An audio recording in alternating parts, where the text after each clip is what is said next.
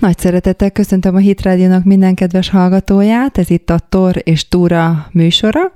Ugye megyünk különböző helyekre, utazgatunk. Múlt héten már elkezdtünk egy kicsit belemenni így a zsidó dolgokba, örökségbe, emlékhelyekbe, úgyhogy folytatjuk akkor ezt a témánkat.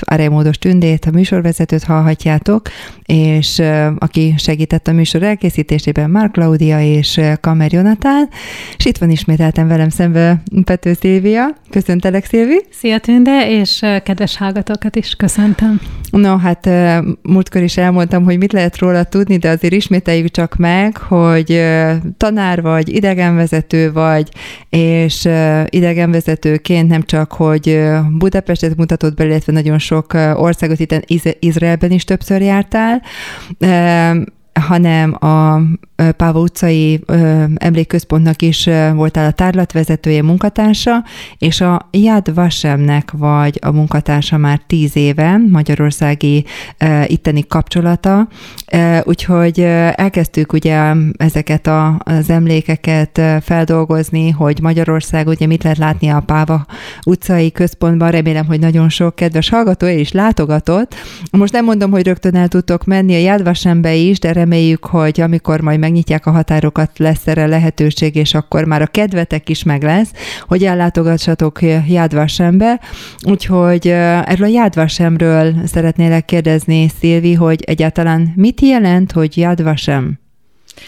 Igen, hát remélem, hogy a kedves hallgatók hallgatták a múlt kori adást, és kicsit úgy érzem magam, mint mikor Greenwichben odállnak az emberek a keleti és nyugati féltekére két-két lábbal, és ment, hogy egy-egy lábbal, és akkor elmondják, hogy egyszerre itt is járnak, meg ott is, vagy például Dániában is van egy ilyen pont, ahol az északi tenger és a balti tenger összeér, és egy, egyik lábad az egyikben van, másik a másikban. Most picit így érzem magam, hogy hát nem is virtuálisan, mert képeket itt nem tudok mutatni a rádióba, de azért így kép imitálva egyik lábunkkal a Páva utcába voltunk a múlt héten, most pedig a másik lábunkkal a Jadvasemben fogunk állni. Ez nagyon fontos, mert több helyen szeretném majd a két, két intézményben látható dolgokat kicsit összehasonlítani. Igen, mi az, hogy Yad Vasem? Hát ilyen nagyon furcsán hangzik, ugye úgy szokták ismerni, mint az izraeli holokauszt múzeumot. Ennek a neve Yad annyit jelent, hogy hely, vasem és név, tehát hely és név. De hát mi az, hogy hely és név? Hogy lehet így elnevezni egy múzeumot, hogy hely és név? Mit lehet ott, hogy lehet ilyen nevet adni egy helynek? És ugye itt fontos tudni, hogy, hogy ez a névválasztás az Ézsaiás könyvének az 56.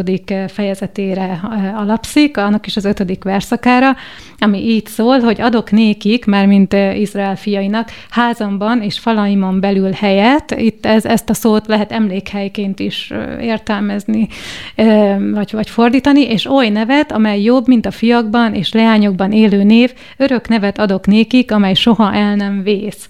Tehát így már jobban megérthető, hogy itt Izrael államának a koncepciója az volt, hogy adjunk egy olyan emlékhelyet, egy olyan helyet, ahol, ha bár a holokauszban elveszett ugye ez a 6 millió európai zsidó ember, akiről beszéltünk, de mégis az ő nevük tovább fog élni, az ő emlékük tovább fog élni, és hogyha hogyha nem is voltak esetleg utódjaik, akkor is legyen ez a hely, ahol, ahol, ahol őróluk meg lehet emlékezni, és ha lehet, akkor minél pontosabban és egyénekre lebontva, egyéni szinten ők tovább élhessenek. Tehát ez volt az alap elképzelés. És hát ugye ez a Yad Vashem múzeum, ez szintén úgy, mint hogy a Páva utca is nem a zsidó központban épült fel, ugye ez a Yad Vashem is eléggé kint van, a városnak egy ilyen külső részén. Én most idén februárban voltam, február végén, végén voltam ott, és, és mikor megérkeztünk a vonattal Jeruzsálembe, akkor hát nagyon közel volt a Jádvasem Múzeum, és ugye elgondolkodtató, hogy miért nem a központhoz közelebb építették fel. Tudom, hogy ez egy hatalmas nagy terület, de ennek szintén van valamiféle szimbolikája, hogy miért a városon ennyire külső részére került?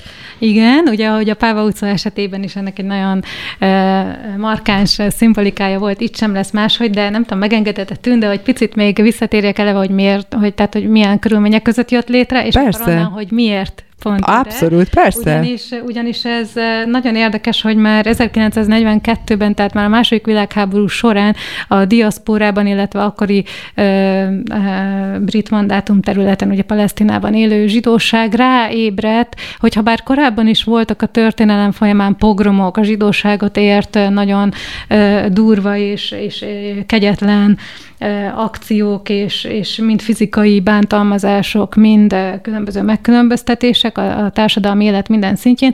Mégis 42-ben már kezdett összeállni a kép, hogy itt valahogy, itt valahogy egy teljesen más dologról van szó, egy teljesen más léptékű, egy teljesen más jelentőségű dologról, és ez a felismerés annyira erős lett, ugye a zsidóság körében, hogy már akkor el, elhatározták, hogy, hogy, hogy, hogy, hogy itt valahogy meg kell örökíteni, ami történik. Ez nem, nem egy precedenssel bíró, nem egy ismétlődő sima pogrom, ez valami teljesen más.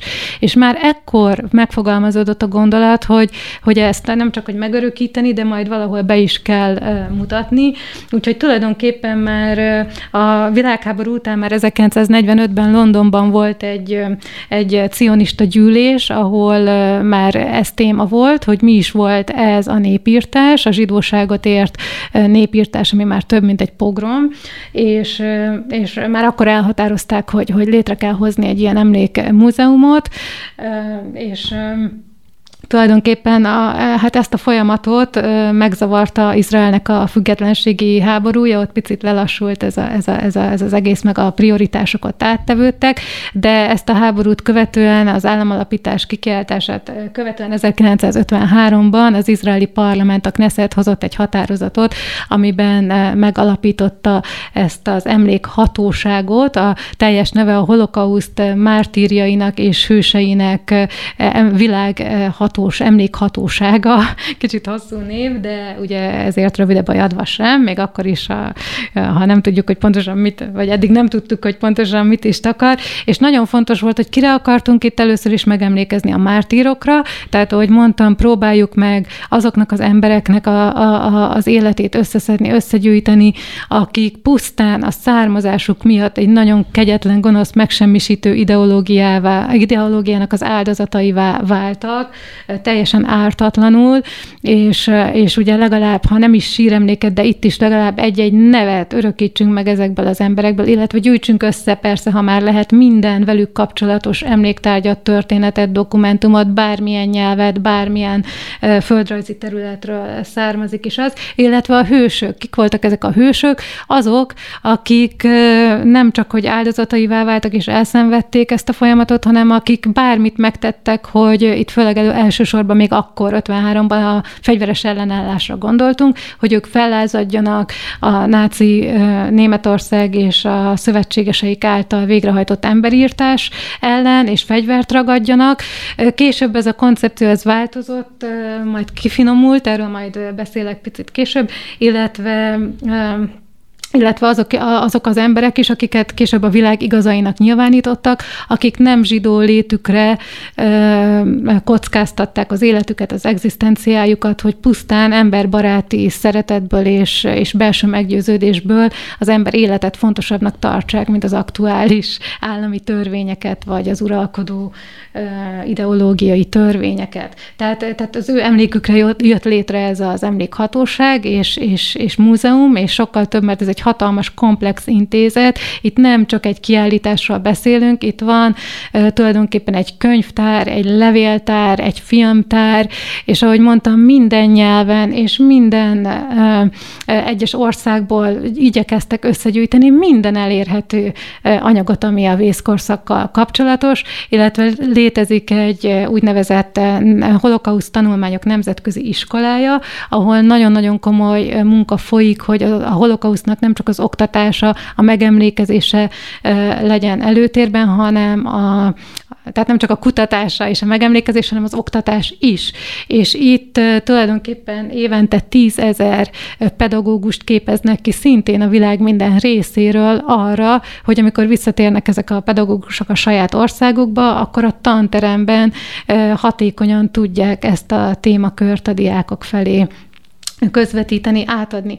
És ahogy mondtad, hogy ugye visszakanyarodok ez a rövid, vagy hát hosszúra nyúlt rövid bevezető után a kérdésedre, amikor 53-ban létrejött ez az intézmény, egyébként a kiállítás csak 57-ben nyílt meg, akkor egészen addig egy úgynevezett Holocaust Chamber, egy ilyen kis emlékszoba volt a holokausztról Jeruzsálemben.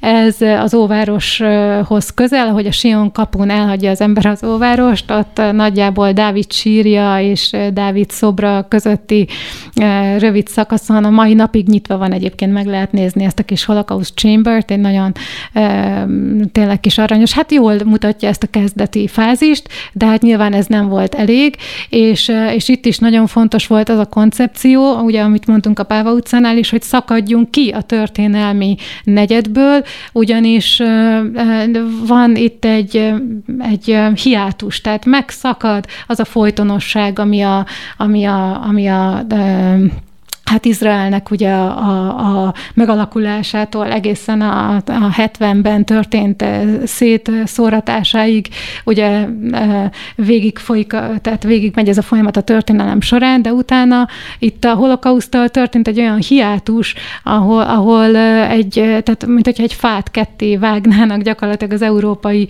zsidóságnak egy olyan számottevő pusztításáról van szó, és hogy ezért, ami utána folytatódott, és új dolog, dolog, és újra kezdődött az élet, az már egy új helyen, egy más helyen, egy újfajta formában kezdődik. Tehát, hogy, hogy fontos volt kivinni ezt a történelmi negyedből, és hogy hova, hova helyezzük akkor, ugye ez a hegy, mert ugye elmondhatjuk, hogy te, te mondtad, hogy villamossal vagy vonattal. Vonattal mentek, igen. Igen, illetve utána ugye a villamos az, ami aminek a végállomásánál a Mount Herzl, Herzl hegyen kell leszállni, tehát még el se lehet téveszteni, ha valaki Jadvasembe szeretne menni.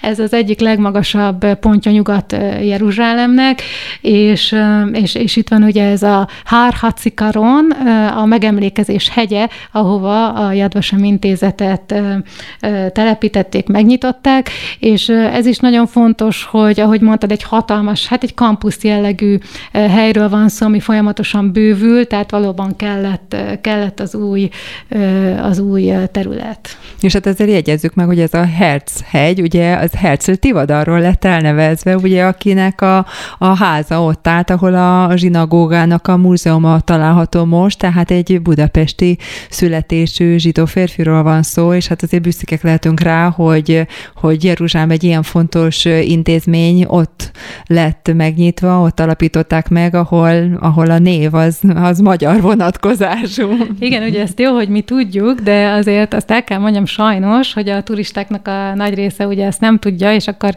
uh, legtöbben osztrák, ugye mivel Bécsben tanult a Herzl Tivadar, osztrák emberként emlékeznek rá, és akkor, akkor mindig kicsit én is kihúzom magam, hogy de hát azért budapesti és magyar volt, és valóban ugyanabban a megállóban leszállva, csak éppen jobb kéz felé indulva, jadvasan bal kézre lefelé van, jobb kézre pedig ez a Herzl Múzeum, amit azért is ajánlanék a látogatóknak, mert megújították ott is a kiállítást, egy nagyon szép interaktív kiállítás várja a látogatókat, illetve ott van ez az úgynevezett katonai temető is a Herzl hegyen, ahol szintén a legfőbb politikusokat, illetve még régebben a katonai akciókban, terrortámadásokban elesett katonákat temették, de ez a mai napig egy gyönyörű, hatalmas emlékkert, tehát aki már Jadvasembe kilátogat, annak érdemes egyúttal ezt a kertet és emlékkertet és a Herzl múzeumot is megnéznie. Egyébként azért érdekes, hogy a Herzl Tivadar a cianizmus atyaként szoktunk róla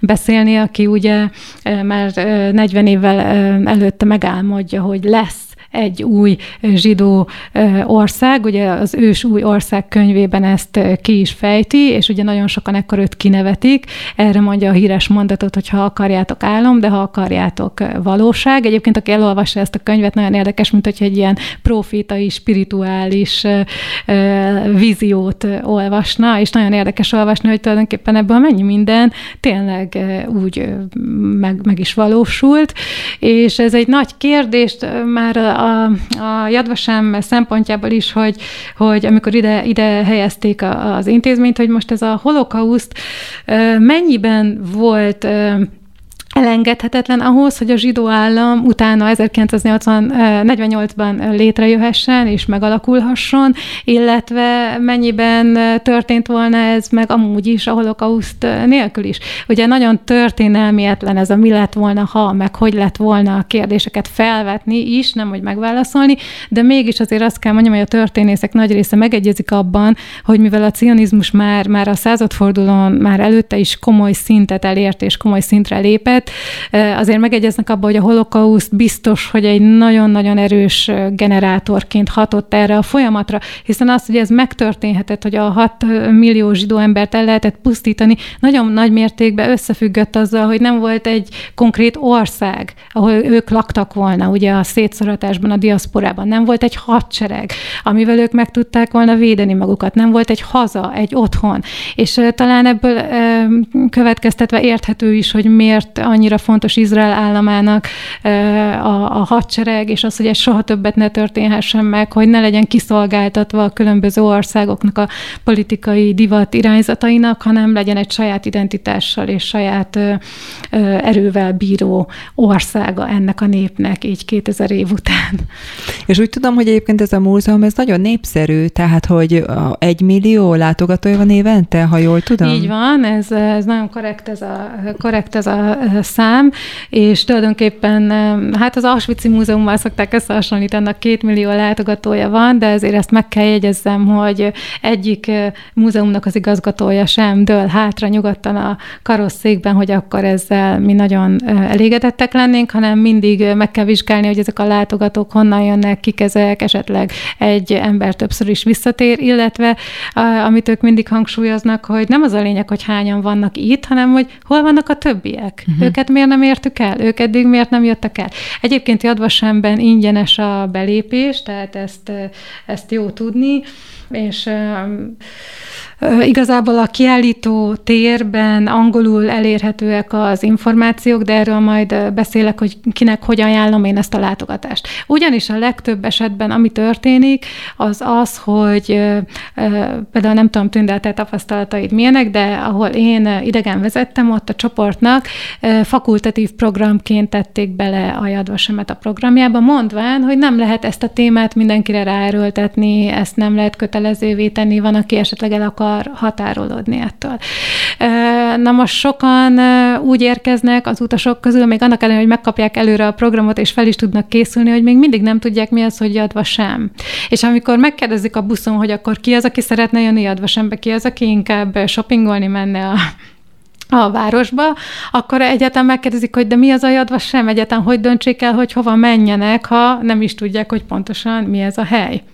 És uh, ilyenkor azért én mindig kihasználom a lehetőséget, és sőt elmondom, hogy shoppingolni is lehet Jadvasemben is, mert nagyon fantasztikus könyvesbolt és ajándékbolt működik az intézményben, de a viccet uh, félretéve uh, mindenki úgy van vele, hogy én ezeket a borzalmakat nem akarom látni, én nekem elég uh, volt ebből, én ezeket már ismerem, a hollywoodi filmekből, meg már esetleg jártam a Páva utcai múzeumba, de hát itt teljesen másról van szó. Igen, mert valahol az emberben talán az van, hogy ó, most lefogok akkor így törni, kicsit szomorkás, ugye az egésznek a hangulata, ugye hát a téma az, ami ugye meghatározó, hogy ehhez majdnem úgy, úgy érzem, hogy olyan hangulatba kell kerülni, hogy, hogy most tényleg így át tudja gondolni az egészet, ugye bele tudja élni magát, tehát őszintén most utoljára, amikor mi is voltunk a férjemmel, akkor mi is úgy döntöttünk, hogy most inkább nem megyünk be. De, de, de tudom, hogy amellett pedig nagyon-nagyon fontos lenne, ugye, hogy, hogy tényleg, hogy oda látogasson vannak a, a, az utasok, a turisták.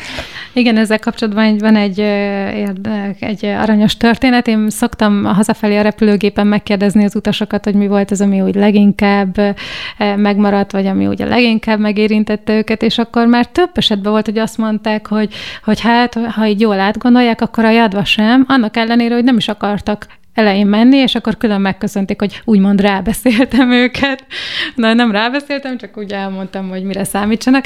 Tehát ez, ez azért is van, mert ugye egyből lezugrik be az embereknek, hogy jaj, a borzalmak. Holott azért azt el szeretném mondani, hogy Izraelben is az emlékezett kultúra azért az 50-es évektől kezdve rengeteget változott. Lehet, hogy ott is először nagyobb hangsúly volt ezen az elrettentésen, hogy tényleg mutassuk a borzalmas képeket. De ahogy már az előző adásban is mondtam, már azért már letisztult annyira az oktatási filozófia, az oktatási koncepció, hogy tudjuk, hogy ennek önmagában nincsen értelme. Tehát önmagában a sokkolással nem tudunk emberileg egy pozitív hozzáállást kialakítani senkinek az elméjében, szívében, gondolataiban, személyiségében. Sokkal inkább mi egy folyamatról szeretnénk beszélni, hogy egy háború előtti békés együttélésből hogyan, milyen módokon, utakon és leginkább személyes döntéseken keresztül jutunk el a megkülönböztetésen és a megbélyegzésen át a tetlegességig, aminek a végű, végső állomása, ugye így is hívjuk, hogy a végső megoldás a népírtásig, és hogy hol vagyok ebbe? Én, én, én mint, mint egyéni ember, hiszen ugye úgy szokás nézni ezt az egész folyamatot, hogy külön megvizsgálni az áldozatoknak a, a, a történetét, az elkövetőknek, az embermentőknek és az úgynevezett csendes szemlélőknek, kívülállóknak, akik csak úgy semleges módon szerették volna végignézni a folyamatokat. Na most tulajdonképpen ezek mind-mind-mind döntések, Mármint az áldozat nyilván az nem, bár azért ott is voltak nagyon fontos döntések, majd erről is lesz szó, de azt, hogy az ember a saját döntéseivel mivé válik, azért ez, ez, ez nagyon fontos ezeket a dilemmákat és az adott reakciókat megérteni, és a kiállítás és az egész jadvasem sokkal inkább erre, erre koncentrál, mint sem arra, hogy borzalmas képekkel elrettentsem a látogatót, mert akkor az egészből nem értett meg semmit, vagy hát keveset, mondjuk így. Viszont, hogyha megmutatom az embereknek, hogy egyénenként itt és itt és itt döntési lehetőségeken mentek keresztül, amiken a mai napon a mi saját életünkre levetítve is biztos biztos, hogy hála Istennek ezt kell mondani, hogy nem ilyen történelmi időkben élünk, mint ők akkor, de azért mi is átmegyünk nap mint nap bizonyos döntéseken, és eldönthetem, hogy csendes szemlélő akarok lenni, embermentő idézőjelbe mentő akarok lenni, ellenálló akarok lenni, vagy egy passzív áldozat szerepébe elfogadom, és, és, és ebbe helyezkedek bele.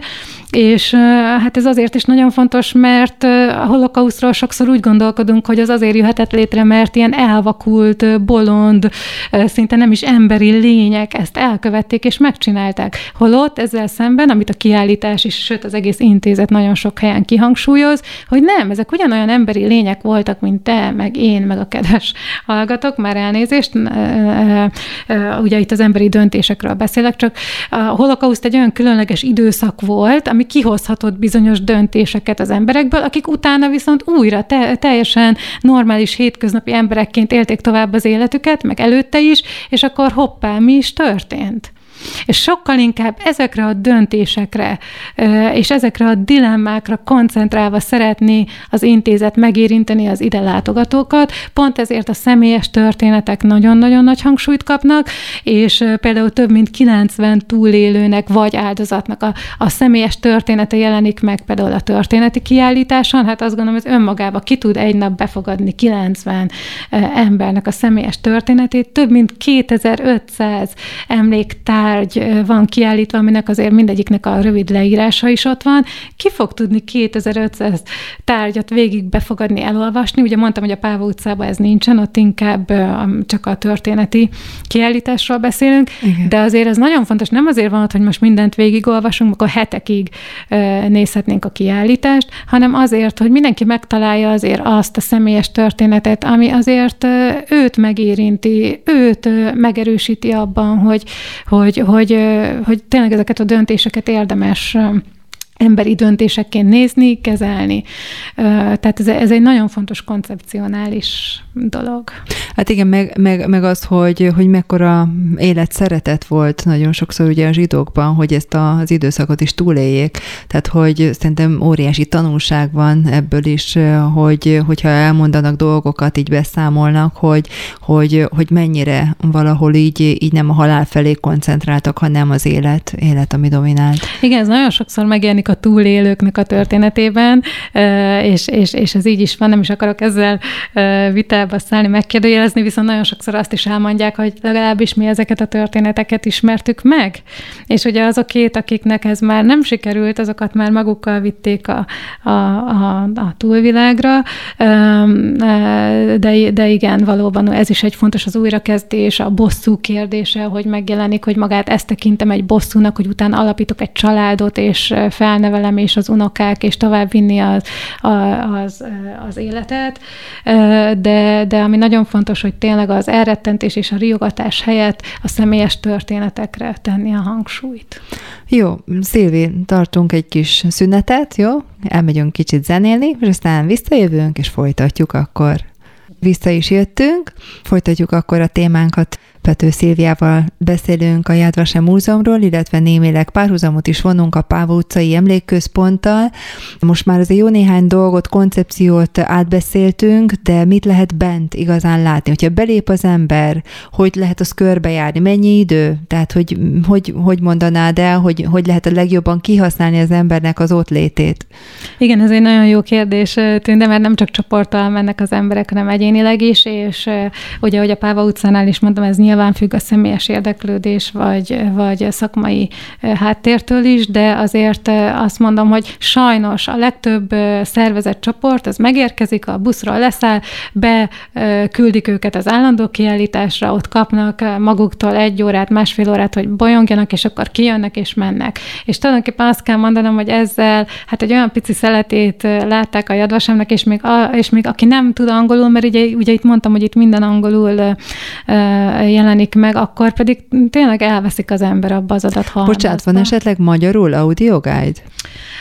Az audio guide az nincsen magyarul, viszont előzetes e-mailezés, lelevez, lelevelezés által lehet kérni magyar idegenvezetést. Én szerintem ezzel nagyon érdemes élni, illetve érdemes úgy csoportosulni, vagy úgy, te, úgy megválasztani a társaságot, hogy valaki olyan is legyen, aki jól ismeri az angol nyelvet, és egy ilyen térképpel, amit én most el is hoztam ide a stúdióba, csak ez sajnos most csak te látod tünde, szépen be lehet járni az egész jadvasemet. Na most, hogy ez mennyi idő, és hogy ez miért fontos? Ugye mondtam, hogy a kiállítás is fontos önmagában, de mondtam, hogy itt egy hatalmas kampuszról van szó, ahol különböző emlékhelyek, különböző kiállítóhelyek, különböző épületek, szimbolikus épületek vannak. Tehát ahhoz, hogy ezt az egészet megismerjük, hát, hát én azt mondanám, hogy, hogy majdnem, hogy egy napos program ez az itt lét, de egy, egy fél napot biztos, hogy rászánnék, és biztos, hogy úgy, hogy vagy kérnék előtte magyar nyelvű vezetést, vagy pedig ezzel a térképpel és leírással és audiogájdal úgy elmenni, hogy valaki legyen ott angolos, aki, aki ott tudja egy kicsit megmagyarázni. A, De a térkép az a van magyarul? A térkép nincsen magyarul. A térképet ezt a bejáratnál a látogató központban lehet megvásárolni, de azért, azért mindig van egy-két ember, aki, aki tud angolul és vállalja, hogy ott a csoportnak fordít. Tehát én megértem, hogy a nyelvi akadályok itt vannak, és azt gondolom, hogy többek között ezért is alakult ez ki, hogy ez a kicsit olyan mostoha hozzáállás, hogy bedobom a látogatót. A kiállítás sem értelmezhető úgy önmagába, hogy nincs vezető, nincsen, aki angolul tudjon segíteni, akkor ott is elveszik az ember az adatot. Csak egy kérdés, hogy te mivel a jádvasemmel ilyen kapcsolatban vagy, te nem tudod ezt felvetni, hogy mi lenne, ha magyarra le lenne fordítva például a térkép? Tehet, tehetek kísérletet, tehát ezt, ezt, ezt meg lehet próbálni, de azt kell, hogy mondjam, hogy most már így mindenhol ezt megszokott dolog, hogy azért a turisták annyira tudnak angolul, hogy de most ezt nyelvtanárként inkább inkább, inkább jegelem ezt a kérdést, hogy miért van így, de, de egyelőre ez jobban működik, hogy, hogy, hogy, hogy páran összefogni. Viszont, hogy mennyi tehát hogy, hogy, hogy mennyi idő, ez azért is érdekes kérdés, mert például ugye mi szoktunk tanárcsoportokat is vinni, akik egy héten át a Jadvasemben vesznek részt képzéseken, elméleti és gyakorlati képzéseken, tehát ott ülnek napközben a tanteremben, és a világ legkiválóbb előadóit hallgatják, szinkrontolmácsolással, tehát idáig már sikerült eljutni, és utána mennek ki, és nézik meg ezeket az emlékhelyeket, és képzeld el, Tünde, hogy egy hét után úgy jönnek el a Jadvasemből, hogy még nem is láttuk, nem csak, hogy Jeruzsálemet, még egész Jadvasemnek se láttuk minden részét. Hm. Úgyhogy itt egy, itt egy ilyen léptékű emlékhelyről van szó. És ez azért is nagyon érdekes, mert amikor a Jadvasemet elkészítették, és ezt a hatalmas kampuszt, akkor felmerült a kérdés, hogy jó, mit tudunk mi adni az embereknek? Mert ott van Auschwitz, ami egy autentikus eredeti hely. Ezt mondtam, hogy a valamilyen értelme a Páva utca is egy autentikus eredeti helyszín. Ott nyilván olyan dolgokat tudnak bemutatni, ahol effektíve megtörtént a holokauszt, ami Jadvasemre nem lesz igaz. Itt nem történt meg semmi ezekből az eseményekből. Mit tudunk mégis mi adni, amivel ez a hely valamivel több lesz, jobb lesz, vagy különb lesz. És pont itt jött be ez a szempont, hogy igen, Auschwitz, de az nem az egész történet. Megismerjük, és nyilván ne, ne, itt nem tudunk adni eredeti képeket. Ugye, ha jártál te is Auschwitzba, mire emlékszik mindenki a legerősebben?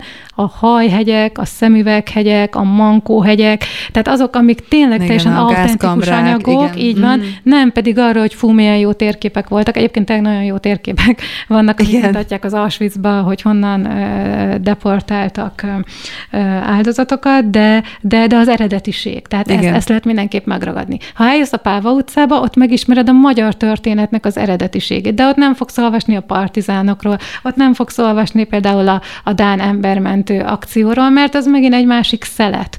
És amit mondott Jadva sem ezen kívül, amit már kihangsúlyoztam, hogy az emberi történetek, a személyes hangok, ezen kívül ez a koncepció, hogy itt viszont mutassuk be a maga komplexitását, az egész történetet. Ne csak a munkaszolgálatot, mert van, ami, van olyan olyan hely, ahol például ez nem volt szignifikáns. Ha, akkor ne csak a, a, az Auschwitzot, mert van, ahol például nem, nem ez volt jellemző, hogy Auschwitzba deportálták az embereket. Tehát mutassuk meg az egészet, a teljes komplexitásába, és ezáltal egy olyat tudunk adni, ami egyedülálló, tehát ami máshol nincs. Uh-huh. Na és akkor, ahogy belépünk, akkor te mit javasolnál, hogy mit nézem meg feltétlenül egy látogató? Tehát mit ne hagyjon ki? Mert ugye ott a, azt tudjuk, hogy ugye vannak ezek a fák, amiket híres emberek ültettek, illetve kapcsolódnak ugye olyan embermentőkhöz, akik akár magyarok is voltak, tehát hogy talán ez a legnépszerűbb vagy legismertebb része, de, de te még mit javasolnál, hogy mi, mi legyen benne feltétlenül a látogatásban? Jó, akkor ha megengeded, most itt használnám ezt a kis térképemet. Persze. Tehát itt megérkezünk a látogató központba. Egyébként azt el kell mondjam, aki egy napot szeretne itt tölteni, hogy itt melegebb édet, mindent el lehet kapni, tehát itt tényleg nyugodtan el lehet egy hosszabb időt is tölteni. Ahogy kimegyünk ebből a látogató központból, itt balra el lehet indulni az állandó kiállítás felé.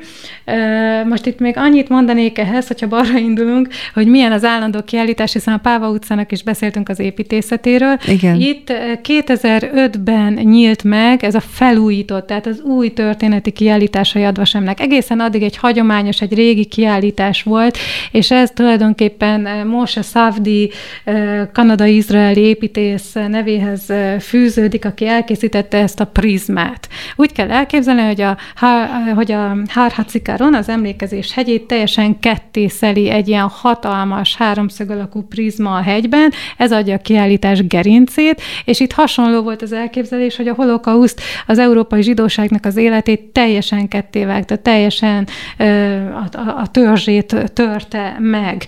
Tehát itt ez, ez, a, ez a koncepció, és ahogy belép az ember ebbe a prizmába, az elején egy háromszögben látja a háború előtti zsidó világnak az életképeit, erről a békés együttélésről, amit mondtam, különböző földrajzi helyeken ortodox, neológ, kis közösségek, nagy közösségek életét lehet szövegni nélkül, magyarázat nélkül egy ilyen hangulati elemként látni, és hogy haladunk előre a kiállító térbe, itt igazából tíz nagy kiállító teret kell elképzelni a prizma jobb és bal oldalán végig, nincsen kiárat, nem lehet közben megszakítani a, a, a történetet, tehát végig kell menni az európai zsidóságot ért üldöztetésnek a szakaszain, folyamatain. Ez egy kronológikus kiállítás, tehát 1933-mal és Hitler hatalomra jutásával és a antiszemita náci politika hatalomra jutásával és, és életbe lépésével kezdődik, és akkor így haladunk teremről teremre, és egyre tűnik el, és egyre halkul el ennek a háború előtti zsidó életnek a képe és, a, és, a, és az emléke.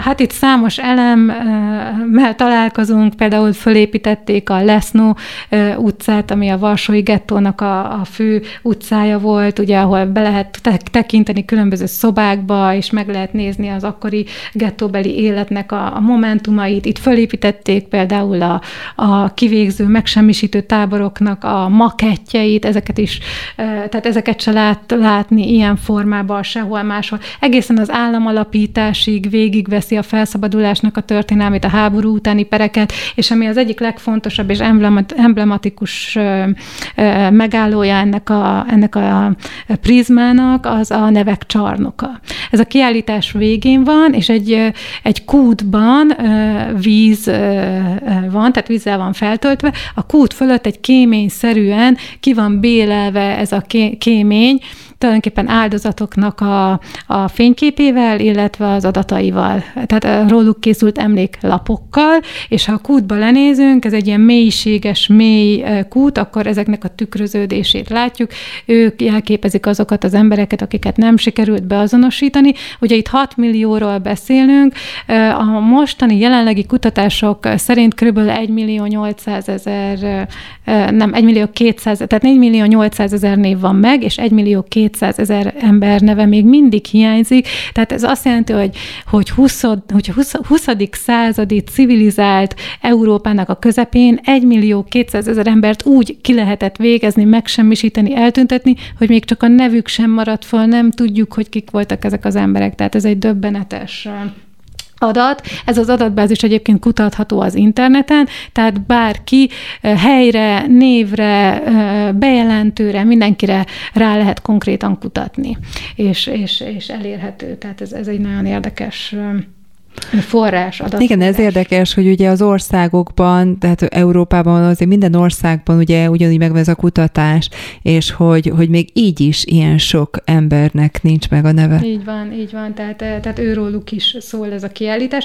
és ahogy innen kilépünk, ez a prizma ketté nyílik, és az azt jelenti, hogy a holokauszt egy sikertelen e, e, emberírtás volt, nem azoknak az egyéneknek a szempontjából, akik életüket vesztették, mert az sajnos sikeres volt, hanem annak a szempontjából, hogy Izrael állama 1948-ban létrejött, csodával határos módon 2000 éves hiátus után ez a nemzet újra élet, és, e, és az új Jeruzsálemre nyílik szét ez a prizma, és itt fellélegezhet az ember, és a jeruzsálemi erdőt látja maga előtt, ahova épült e, ez a Jadvasem emlékhely, hasonlóan ahhoz, amit mondtam, hogy a Páva utcába, ha föltekintünk a, az épület tetejére, akkor ez a zöld, virágzó kert igen, jelenik meg. Mm, az élet. Mm-hmm. Előttünk, igen, és akkor um, tehát a nevek, a nevek is így, ahogy itt ez, a, ez az emlékcsarnok van, a Páva utcában pedig ez az emlékfal, ami tartalmazza a neveket. Tehát azért ezek nagyon hasonló ö, szimbolikák, amik megjelennek. Jó, tehát ez a, ez, a, ez a nagy kiállítás. Viszont, hogyha a főbejáraton elindulunk jobbra, akkor találkozunk egy nagy épület együttessel. Itt van a levéltár, a könyvtár, és itt van ez a holokauszt tanulmányok nemzetközi iskolája is, és itt van ö, a gyerek emlékmű, ami azért nagyon érdekes, mert a Jadvasemnek a, a máig az egyik legmegrázóbb emlékpontja, és tulajdonképpen egy olyan emlékhely, amit a sziklából úgy vágtak ki, hogy a kivágott részekből szikla oszlopokat helyeztek a bejárat elé. Ezek ilyen félbetört szikla oszlopok, mint a torna sorban állnának. Ők jelképezik azt a másfél millió gyerek áldozatot, akik a holokauszban pusztán és csak is a származásuk miatt veszítették az életüket. Tehát lehet mondani, hogy, hogy, hogy, hogy a holokauszt otthon kívül voltak más népírtások is, abba viszont egyet lehet érteni, hogy még egy ilyen, hogy, a, hogy, a, hogy, hogy minden földrajzi területre, mert a cél ez volt, hogy nem csak Európában, hanem máshol Igen. is kiterjedjen, és mindenféle anyagi és, és, és praktikus megfontolás nélkül pusztán egy ideológiai szempontból egy népcsoportnak minden egyes, még az utolsó csecsemőt is ki kell írtani, Ilyen szempontból viszont azt lehet mondani, hogy példátlan volt. Na most ez az emlékhely erről a másfél millió gyerekre, akinek nyilván nem volt semmilyen gazdasági, meg, meg egyéb vonatkozása, nem tudtak ők a nemzet ellenségeivé és vérszívóivá és piócáivá válni 10-12 éves gyerekekként. Őróluk szól ez a kiállítás, ahogy bemegy az ember, öt darab gyertya van középen ebbe a barlangba elhelyezve, teljesen sötét van, és az öt ugye a, a Héber ABC-ben a he betűt jelölve állítólag az életnek a, ugye a, a, a száma, és ezt az öt, tehát hogy az élet mégis győz és győzedelmeskedik, ezt az öt gyertyát tükrözték ki úgy, hogy számtalan csillagot látunk az égbolt, tehát mint hogyha egy égboltra néznénk föl, és gyerekeknek az arcképét, mindenféle információ, írott információ nélkül, és ahogy sétálunk végig a teljesen sötétben, egy korlátot tudunk fogni, hogy ne botoljunk meg folyamatosan olvassák föl a gyerekáldozatoknak a nevét, az életkorát, és azt az országot, ahonnan származtak. Ezt héberül? Ezt, ezt angolul, de azért érdekes, mert ahogy ott végig sétál az ember, hát bizony azért hallani kettő éves, öt éves, hét éves áldozatok Magyarország, és hogy hallja ott az ember megy, és hallja a magyar neveket, és hallja, hogy Hungary, akkor azért nagyon-nagyon-nagyon megindító ez, a, hát, hogy nem. ez az emlékmű. Mondtad, hogy van egy iskola, az milyen iskola, vagy mit lehet ott tanulni, vagy az mennyi idő? Igen, ez a Holokauszt Tanulmányok Nemzetközi Iskolája. Hát azt kell, hogy mondjam róla, hogy ugye, ahogy már mondtam, hogy a, hogy a világ minden kontinenséről fogadnak csoportokat, tanárcsoportokat, pedagógus csoportokat. Európából 19 országgal van kétoldalú nemzetközi egyezmény, Magyarország is beletartozik, és olyan pedagógusok jönnek ide, akiket azért képeznek ki, nagyon sokszor a saját nyelvükön, ellátják őket módszertani segédanyagokkal, akadémiai előadásokkal, és ezekkel a terep tanulmány utakkal, tehát ezekkel a Egyébként nem csak Jadvasemben, hanem Jeruzsálemben is vannak ilyen tanulmányutak, hogy így felszerelkezve muníciót nyerve innen visszamehessenek a tantermükbe ezek a tanárok, és, és, és egy nagyon speciális, egyedi, személyes módon tudjanak erről a témáról tanítani. Ez nagyon érdekes, mert Izrael államának a magáról az oktatásról alkotott koncepciójába ez nagyon beleillik, hogy, hogy ők ebbe pénzt, erőt és időt és energiát fordítanak, ők azt hiszik, hogy ez meg fog térülni, és ha bár az oktatás oktatás nem olyan, hogy ma elvetem a magot, és holnap kikel, és jaj, de jó, mindenki szeretni fogja egymást. Mégis abba hisznek, hogy az antiszemitizmus ellen csak így lehet hatékonyan harcolni. És nagyon érdekes, mert egyszer az egyik pedagógus csoport, amikor ott járt, szintén a végén el kellett mondani, hogy mi érintette meg a legjobban őket, mi az, ami maradandó élményt okozott. És hát az egyik tanárnő nagyon őszintén könnyek között, könnyével küzdködve, és utána sírva mondta el, hogy őt ez hihetetlen hihetetlen módon megérinti, hogy ő abban az országból jött, amelyik sajnos inkább az elkövetők oldalán foglalt helyet, annak ellenére, hogy voltak embermentőink is, de hát a, a szerepünk mégsem a pozitív oldalon nem a pozitív tartományba esik, hogy 600 ezer magyar áldozatról beszélünk, és mégis ő az Izrael államának a pénzén egy hétig itt ülhet, élvezheti Izrael államának a vendégszeretetét, ilyen előadásokat hallgathat, ilyen fantasztikus helyekre juthat el, és azt mondja, hogy ő, ő, őt, őt ezt teljesen lenyűgözi, és, és, és csak, csak sírva tudja megköszönni. Hmm, ez igen, igen. De akkor ezt kimondottan tanároknak, tehát diákoknak, vagy egyetemi turistáknak ez nem igazán van. Sajnos ez, sajnos ez, ez nem, de ahogy mondtad, hogy éljünk felvetésekkel, évek óta próbálkozunk, és, és, és vannak, hát ezeknek mind-mind-mind anyagi okai vannak természetesen. Persze, persze. Egyébként érkeztek már újságíró csoportok, jogász csoportok, orvos csoportok, katonák, tehát itt azért az izraeliek számára is folynak képzések rendszeresen, az izraeli hadsereg számára is, tehát, de nem, nyilván nem lehet mindenkit. És akkor, ahogy mondod, nagyjából ezek egy hetesek. Igen, uh-huh. igen, igen, igen, uh-huh. igen. Uh-huh. Most már így kezdünk így az időnk szűké, szűkével járni, úgyhogy még azért kérdeznek, hogy mi az, amit feltétlenül megemlíteni, ami nagyon érdekes, ami kihagyhatatlan járvasemmel kapcsolatban. Jó, próbálom akkor kicsit felgyorsítom a lépteimet, és így gyorsabban haladok, miután elhagytam ezt a gyerek emlékművet, és akkor elérkezünk egy nagyon érdekes épület komplexum, illetve egy, egy közösségi térbe, ez az úgynevezett családi tér, ez a Family Plaza, ahol több, több mindent is lehet látni. Itt van például a művészeti kiállítás. Ez azért nagyon érdekes, mert ez a művészet is egy olyan téma, hogy azt gondolná az ember, hogy hát milyen művészet született a holokauszt idején. Hát ó, én nem akarom látni azokat a borzalmas, borzalmas, sötét nyomasztó képeket. Hát el kell mondjam, hogy Jadvasemben több mint tízezer olyan művészeti alkotás van, ami 33 és 45 között zsidó művészeknek a közreműködésével jött létre, és, és hát nagyon megdöbbentő besétálni ebbe a múzeumba, és látni azt, hogy, hogy, hogy itt egyáltalán nem csak ezeket a nyomasztó képeket látjuk, és nagyon sok oka volt, hogy ezek az emberek az üldöztetésben, a bujkálásban miért alkottak. Volt, aki így akart kimenekülni a hétköznapi valóságba, ilyenkor tudta egy kicsit revitalizálni magában a, a, az életet. Volt, aki például dokumentáció szempontjából tartotta fontosnak, hogy az utókorban, ahol nem tud fényképeket készíteni, fotókat, legyen valami, valami anyag megmaradjon, vagy aki a családjáról próbálta anyag anyagot megörökíteni, és, és tehát ezeket a képeket láthatjuk, és sokszor el se gondolnánk, ha csak egy képet úgy magába meglátunk, olyan gyönyörűek, olyan színesek az élettől, tényleg kicsattannak.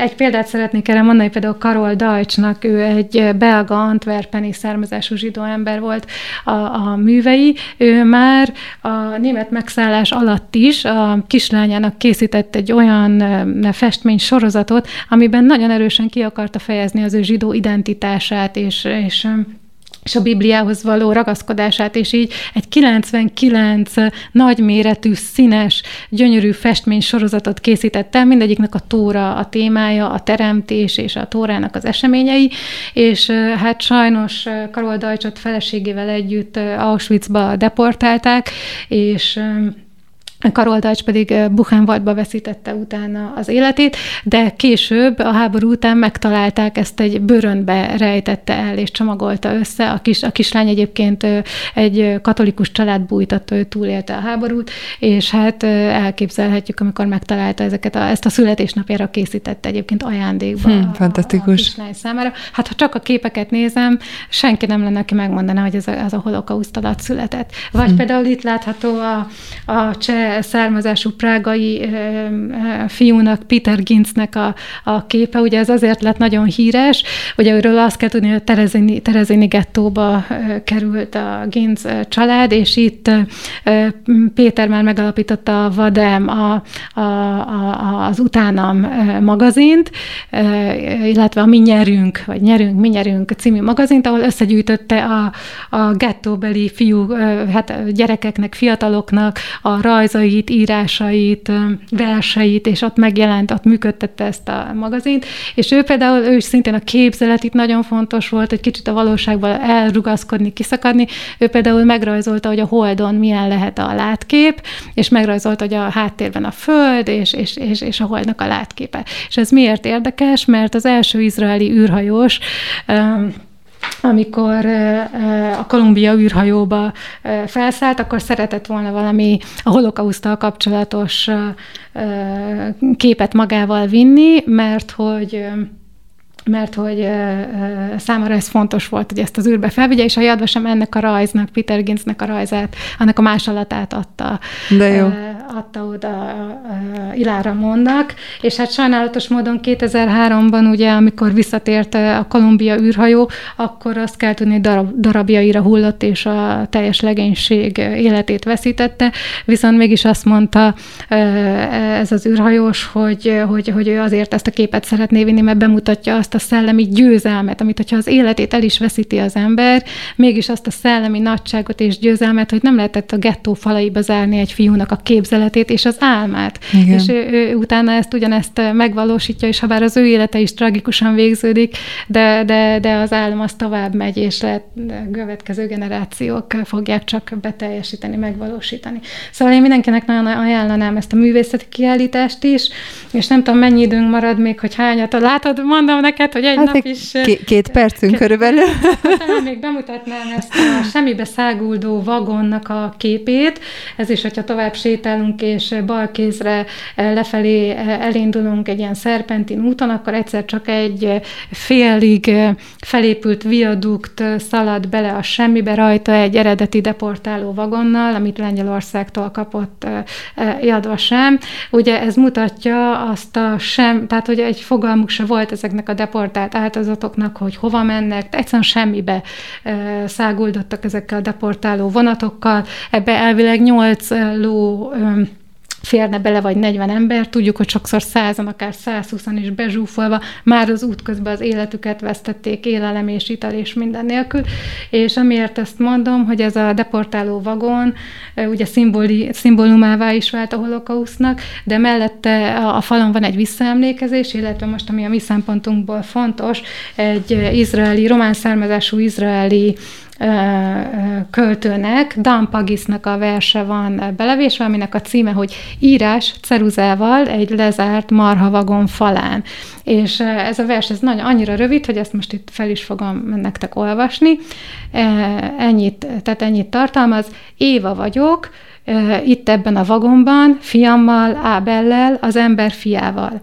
Ha látjátok a másik fiamat, Káint, mondjátok meg neki, hogy én és itt, és itt véget is ér a vers. Hm. És gyakorlatilag, hát nagyon érdekes, hogy az első ember, ember, emberpár uh, gyilkosság, tehát az első gyilkossággal Igen szimbolizálja azt, ami később egy egész népre terjed ki, de itt megint, amit mondtam, hogy nem űrből érkezett gonosz démonok hajtották végre a holokausztot, hanem ember-ember ellen a testvér, tehát a testvér testvér gyilkolt le. És ugye úgy értelmezzük a verset, hogy Káin volt az, aki Ábelt és Évát várta a végállomáson, ő maga az, aki a gyilkosságot, a saját testvéreit legyilkolja, tehát ember-ember farkasává és gyilkosává válik, és itt meg szoktuk kérni, ha diákokkal vagyunk diákokat, vagy esetleg felnőtt látogatókat, hogy hogy tudnák befejezni a verset, mit mondanának, hogy itt vagyok a, a, a, a fiammal Ábellel, mondjátok meg neki, hogy én Uh-huh. És ugye ez nagyon jó alapot ad arra, hogy, hogy, hogy ezt a témát körbejárjuk, kifejtsük.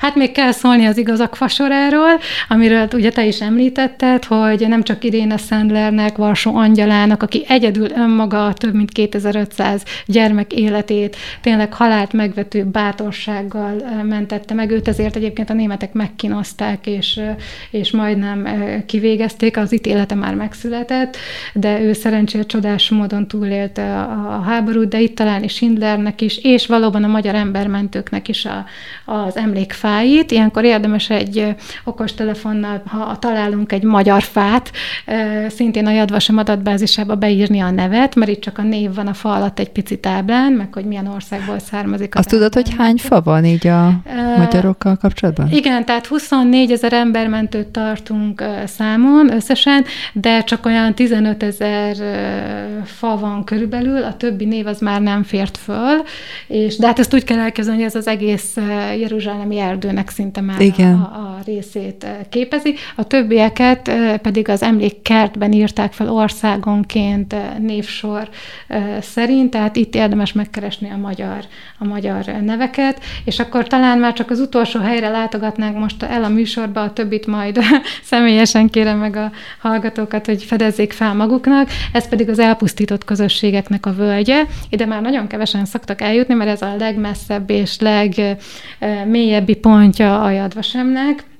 Miről is van itt szó? Tulajdonképpen egy hatalmas, 10 méter magas kőlabirintusba megy be a látogató, ahol ö, ö, nem talál mást, mint a falakra, 107 ilyen fal van, a falakra a különböző európai országok ö, alapján a volt háború előtti zsidó közösségeknek, a városainak a neve van hm. fölírva. És ha föntről megnézzük ezt a labirintust, kiadja Európa térképét. Na most, ha lemegyünk, és és, bemegyünk a falak közé, akkor ott mindenki meg szokta keresni a saját maga országát, és hát elképesztő, amikor tényleg Békés Csabáról, vagy Komáromból, vagy Morból, vagy bárhonnan érkezik egy látogató, hogy elutazik több ezer kilométert, és látja, hogy az ő városáról, az ő közösségéről és az ott élő zsidó emberekről Jadvasemben ilyen szinten megemlékeztek, hogy kiírták hm. az összes ilyen elpusztított közösségnek a nevét. Ez igen. És eh, hát eh, még hozzátenném, hogy eh, volt szerencsém többször Szita Szabolcs professzorral bejárni ezt az emlékhelyet, aki viccesen meg szokta jegyezni, hogy na gyertek tanárok, megmutatom, hogy itt még rólatok is megemlékeztek, és akkor oda szokott vezetni minket ahhoz a magyar településhez, hogy Kisbér, és akkor meg szoktam mutatni, hogy látjátok tanárok, itt még ti is számon vagytok tartva jadvasembe, de ilyenkor közlik a tanárok, hogy ezek nem szeretnének áldozataivá válni Igen. a, a magyar oktatási rendszernek, de ez egy nagyon-nagyon megindító része. Igen. A, a... Hát nagyon köszönöm, Szilvi, hogy mindezt elmondtad. Most már így lejárt az időnk, úgyhogy, úgyhogy a többit azt majd a hallgatóknak kell bejárni, és felfedezni, és az érdekességeket ott kikutatni, ott majd Jádvasember. Reméljük, hogy tényleg minél hamarabb lehetségesé válik majd az utazás oda is, és, és akkor így Jeruzsálemen belül, vagy ott a határában valóban Jádvasemben. Hát akkor el is búcsúzunk a kedves hallgatóktól, köszönjük a figyelmeteket, köszönjük, hogy velünk voltatok. Köszönjük Szévi, hogy itt voltál velünk a stúdióban. Hát ennyit tudok mondani, hogy jövőre Jeruzsálemben, mm. és hát ugye most a rekordot dönt sajnos a, a, a, a lakosságra levetített fertőzöttek száma Jeruzsálembe, tehát most nem menjenek a kedves hallgatók, de amint ez a pandémia véget ér, és újra megnyílnak az elállnak a járatai, akkor mindenképpen. Mindenképpen, így van, így van, így van, mindenki akkor irány Jeruzsálem. No, hát akkor minden jót kívánunk nektek, sziasztok!